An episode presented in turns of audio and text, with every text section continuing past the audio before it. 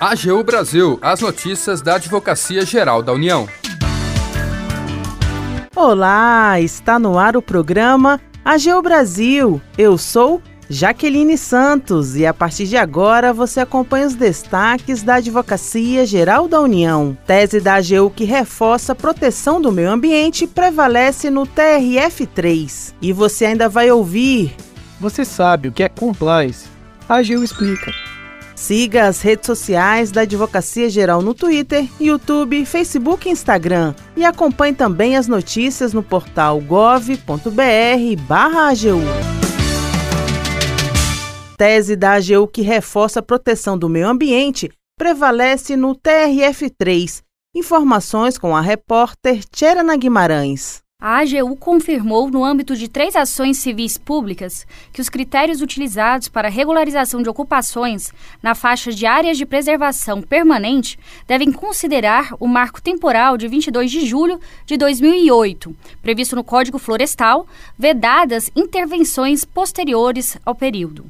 A atuação ocorreu em processos movidos pelo Ministério Público Federal e pelo Instituto Brasileiro do Meio Ambiente e dos Recursos Naturais Renováveis para cobrar a reparação de dano ambiental de particulares que ocuparam área no entorno da hidrelétrica de Ilha Solteira, localizada no estado de São Paulo. Representando o IBAMA, a AGU defendeu que o artigo 62 do Código Florestal só prevê a regularização de construções no entorno de reservatórios artificiais consolidadas até 22 de julho de 2008 e que, após a data, tais invasões devem ser demolidas. A AGU alertou que interpretar o dispositivo sem levar em conta o marco temporal poderia levar a uma redução significativa de pelo menos 70% da área de proteção ambiental no entorno. O entendimento significaria que uma área de 100 metros de vegetação ciliar poderia deixar de existir, o que seria muito danoso para os processos ecológicos. A procuradora federal Helena Marta Salgueiro explica a importância da fixação do marco temporal pela Justiça. A relevância e a repercussão dessa matéria, portanto, é, ela é evidente, pois essas é, três decisões podem vir a servir de precedente para a fixação de uma tese jurídica mais protetiva ao meio ambiente que poderá nortear o tratamento a ser dado às áreas de proteção ambiental no entorno de usinas hidrelétricas, reforçando, portanto, a proteção ao meio ambiente e tudo de acordo com o Código Florestal e também com o entendimento do Supremo Tribunal Federal sobre a matéria. O entendimento prevaleceu na quarta turma do Tribunal Regional Federal da Terceira Região, que julgou procedentes recursos da AGU contra sentenças que possibilitavam a manutenção das construções. Da AGU, Tcherena Guimarães. Você sabe o que é compliance? O procurador federal Daniel Catelli detalha o conceito para gente. Vamos ouvir. Compliance é uma palavra inglesa que não possui tradução direta para o português, mas existem algumas palavras muito próximas, como conformidade e concordância. O compliance está diretamente relacionado a um padrão de conduta avalizado por uma norma, seja uma lei, seja a política da empresa.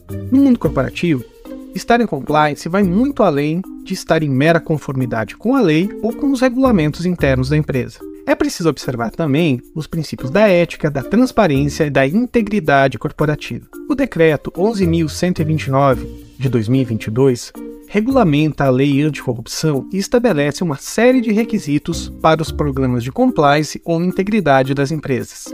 Os programas de integridade consistem num conjunto de mecanismos que envolvem auditoria, denúncias de irregularidades, observância dos códigos de ética e normas de conduta da empresa.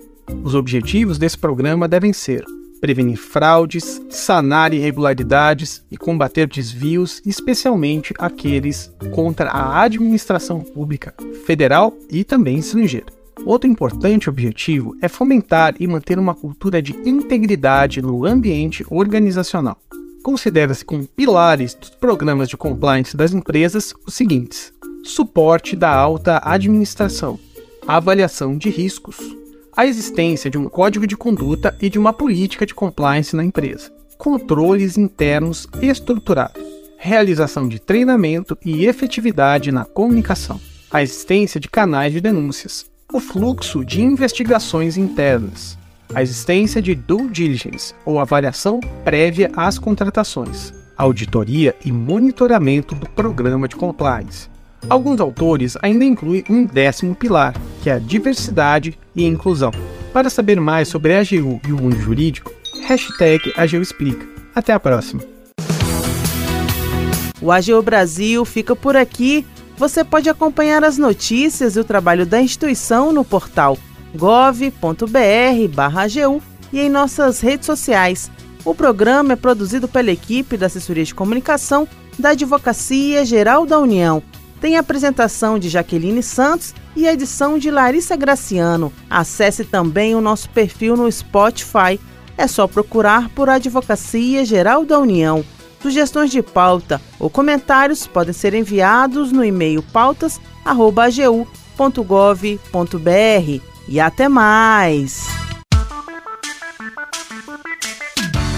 AGU Brasil, os destaques da Advocacia Geral da União.